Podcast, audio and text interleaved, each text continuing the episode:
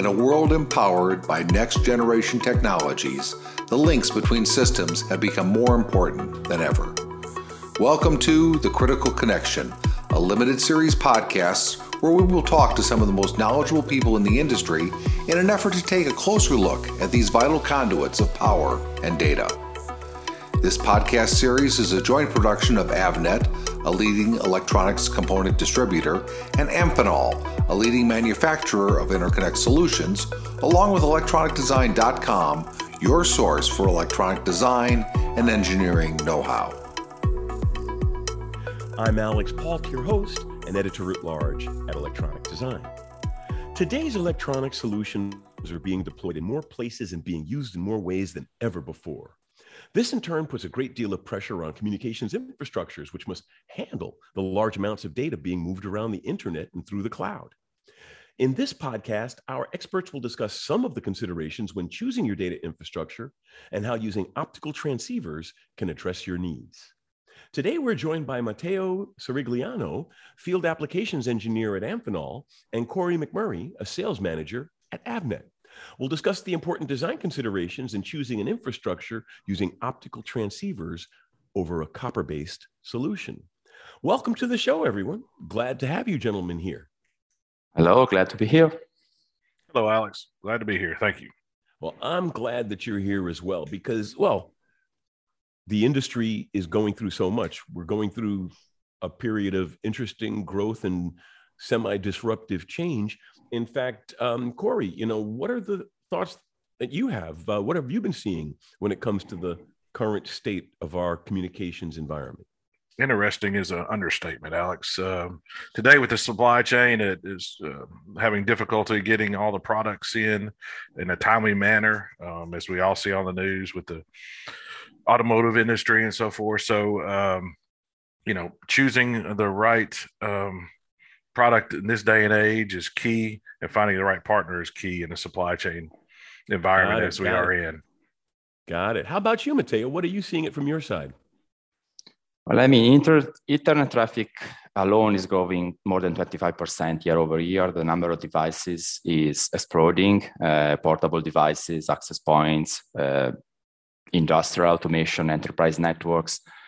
Everything must be connected. It changes a lot a lot of data and the size of those data, pa- data packages is also growing a lot.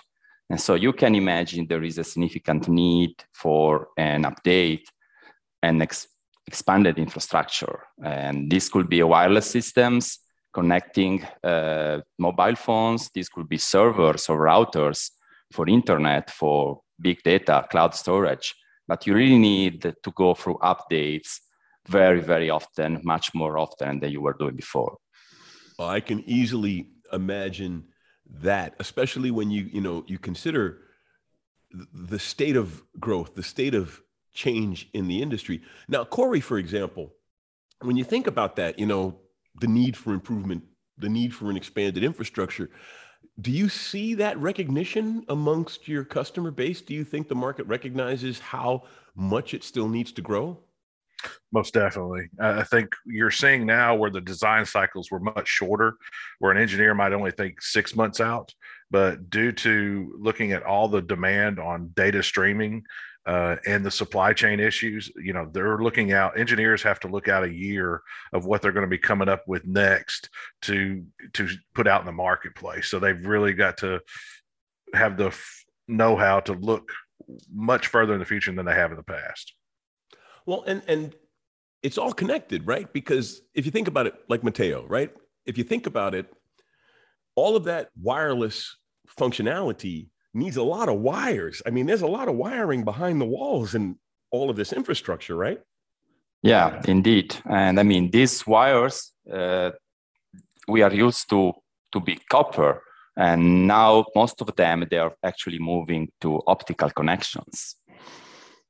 Got it. So, having said all of that, what are why should we migrate to optical transceivers? Um, Corey, are you seeing a recognition that we need to do this, or is it an uphill sell for you?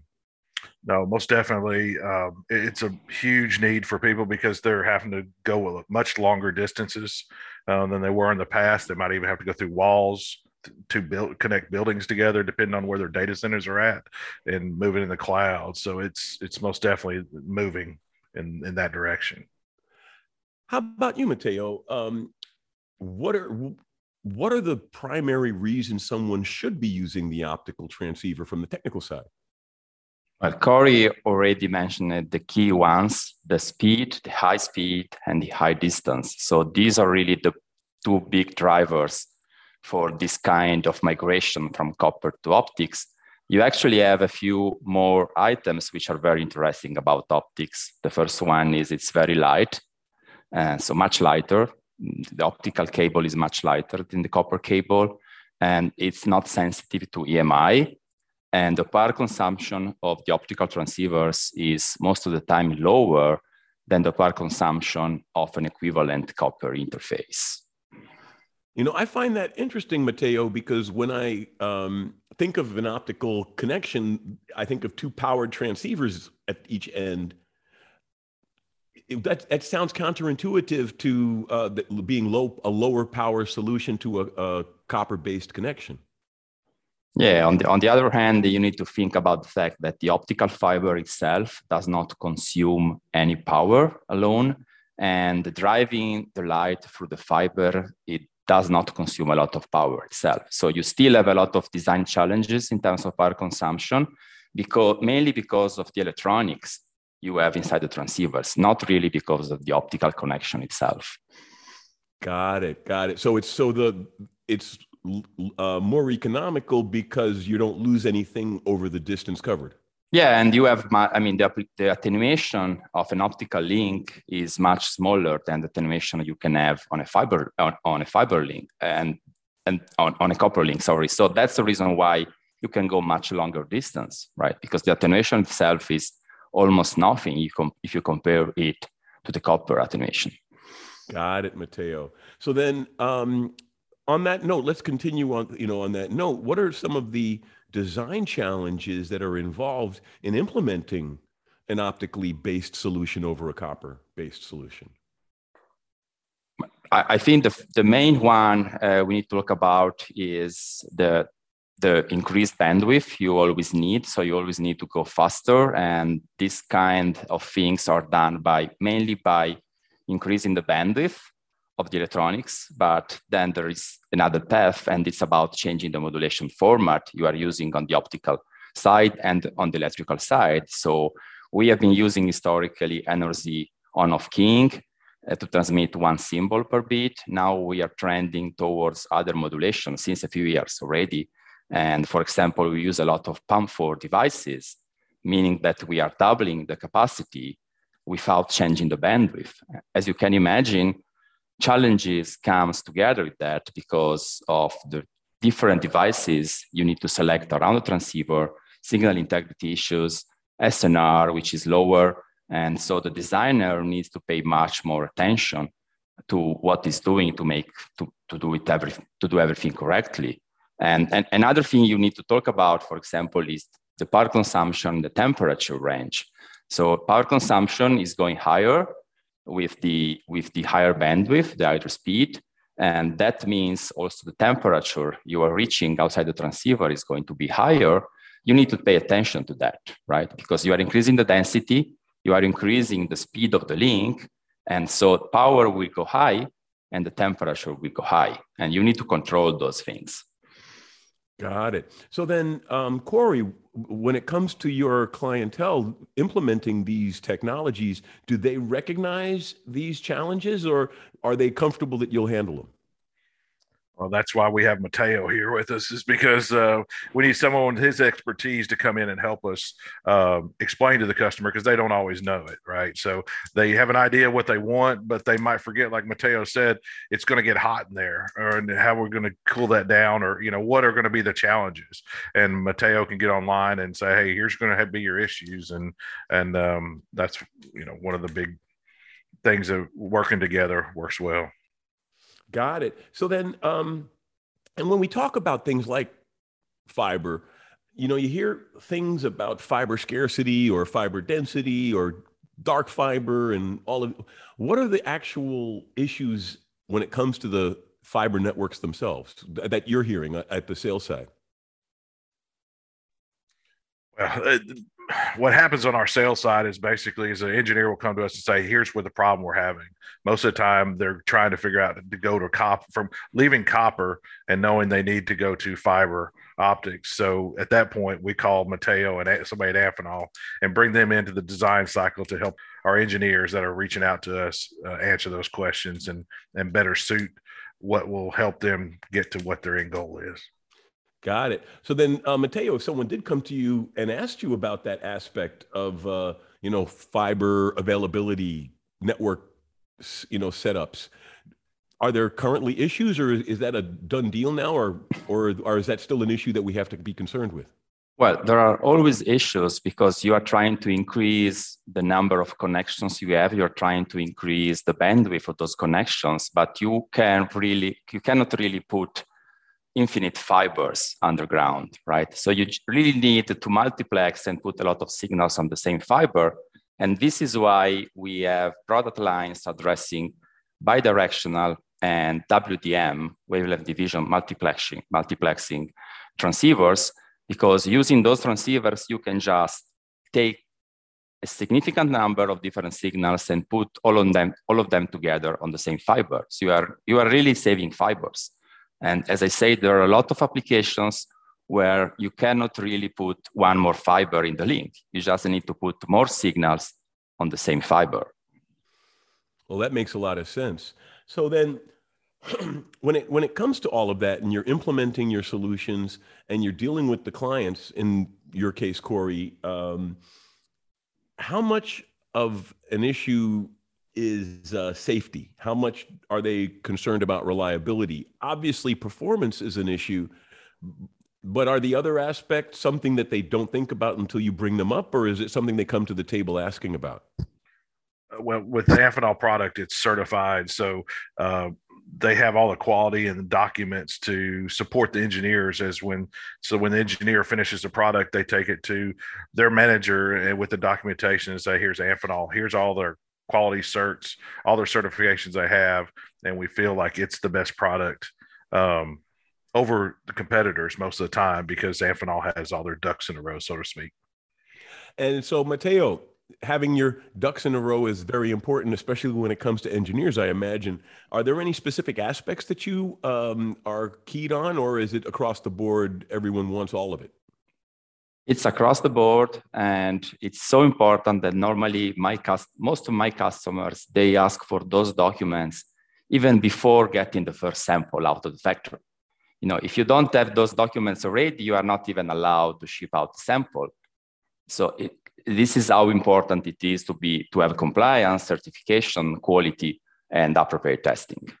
Got it got it. But then again I, I hear i hear about custom parts. So then you have to step in and customize these parts after the the you know you you you you realize you need XYZ transceiver. There may still be work to be done on it, right?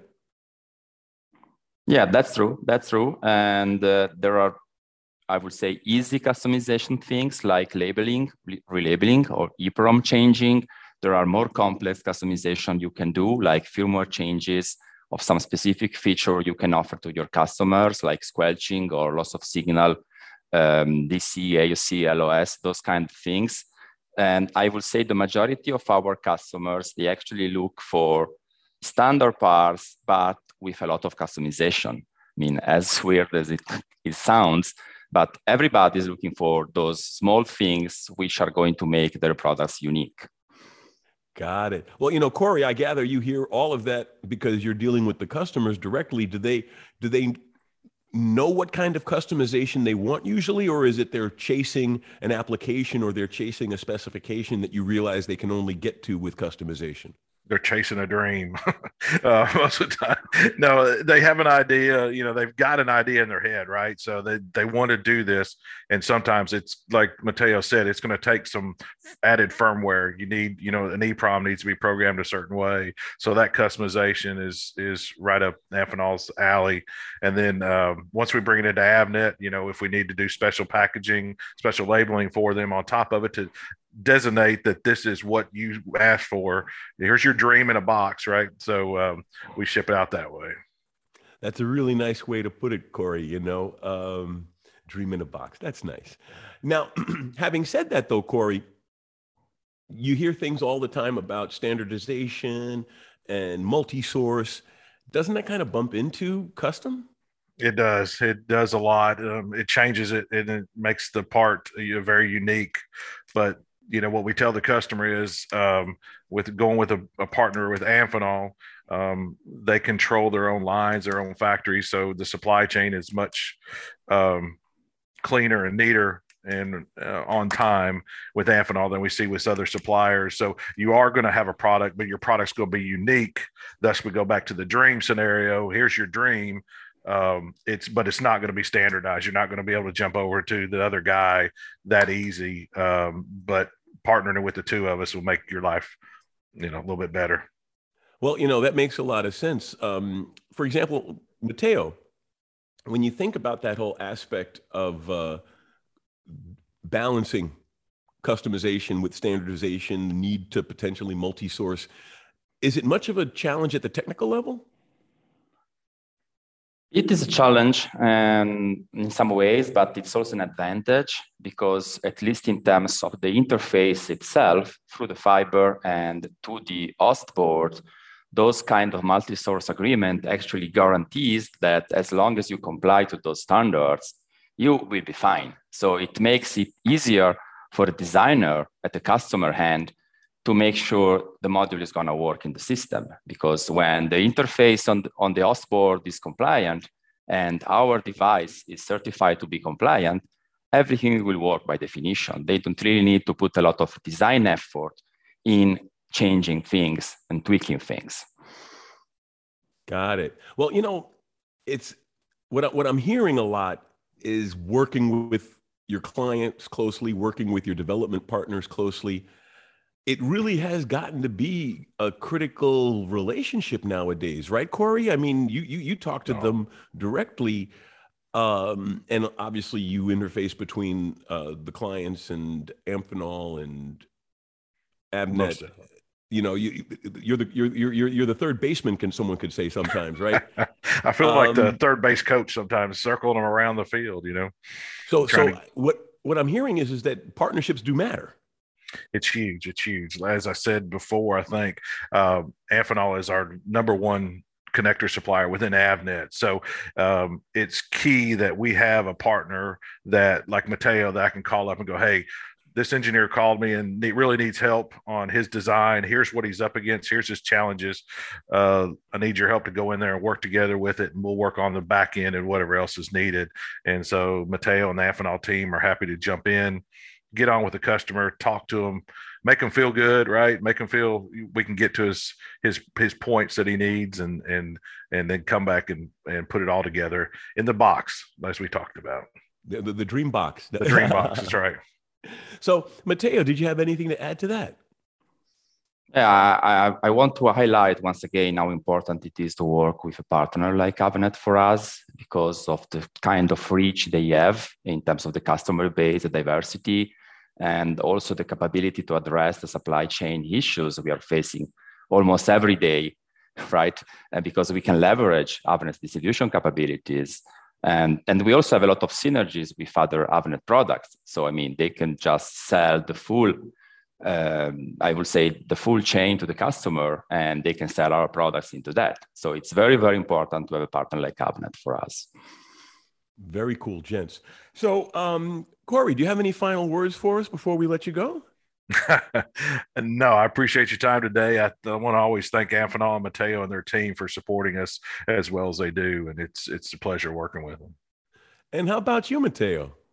Yeah, I, I just want to say we know it's a challenge to find good optical transceivers, but optical interfaces are everywhere these days. Everybody wants to get their own product, and if you are really looking for someone to enable you to select it, to design it, in the right way, come to us, come to Amphenol, to Avnet, and we will have the right product for you. Very cool, gentlemen. Thank you so much for taking the time to talk to us today about optical transceivers. It's a critical application in this uh, very complicated communications world. Thanks to you. Bye bye. Thank you, Alex. Take care, gents. Thank you for listening to this episode of The Critical Connection, a limited series podcast exploring the links that tie together the world of next generation technologies. This series is a joint production of Avnet, a leading electronics component distributor, and Amphenol, a leading manufacturer of interconnect solutions, along with electronicdesign.com, your source for electronic design and engineering know how.